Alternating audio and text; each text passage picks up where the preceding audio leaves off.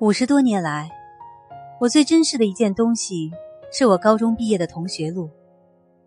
其中甚多唯有年轻人才写得出的离情。每次展读，心中都有海浪拍岸的澎湃。某同学写给一位绰号“火车头”的同学的赠言是：“好你这个火车头，载着一车好东西开走了。”多么简单而丰富！一句话，就是一首生命之歌。慷慨的造物者给每个人一车好东西，内容可能稍有不同，基本上是差不多的。当时我也有一车好东西：青春、健康、智慧、亲人、朋友，很好的胃口，过得去的容貌，装得满满的人生列车，就这么自自然然的往前开。那时候，若勉强说有什么人生观，大概是快乐的人生观。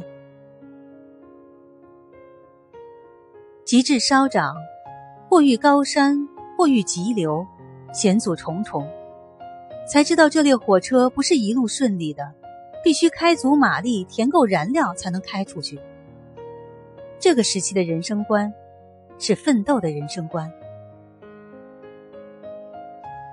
然后有朝一日，发现列车的重量减轻了，这才恍然于造物者并非那么慷慨，他其实是诡诈的，在我的列车开出的同时，便司机把他给我的好东西一样一样的取走。青春不在，健康日衰，亲人逝去，朋友远离，我的列车几乎空了。唯一他拿不走而仍留存的东西，就是爱，以及由爱产生的一切。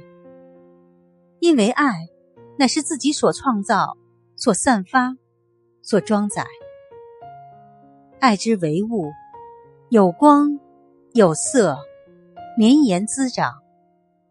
若自己不放弃，它可以源源不断，人生的列车永无空虚之余。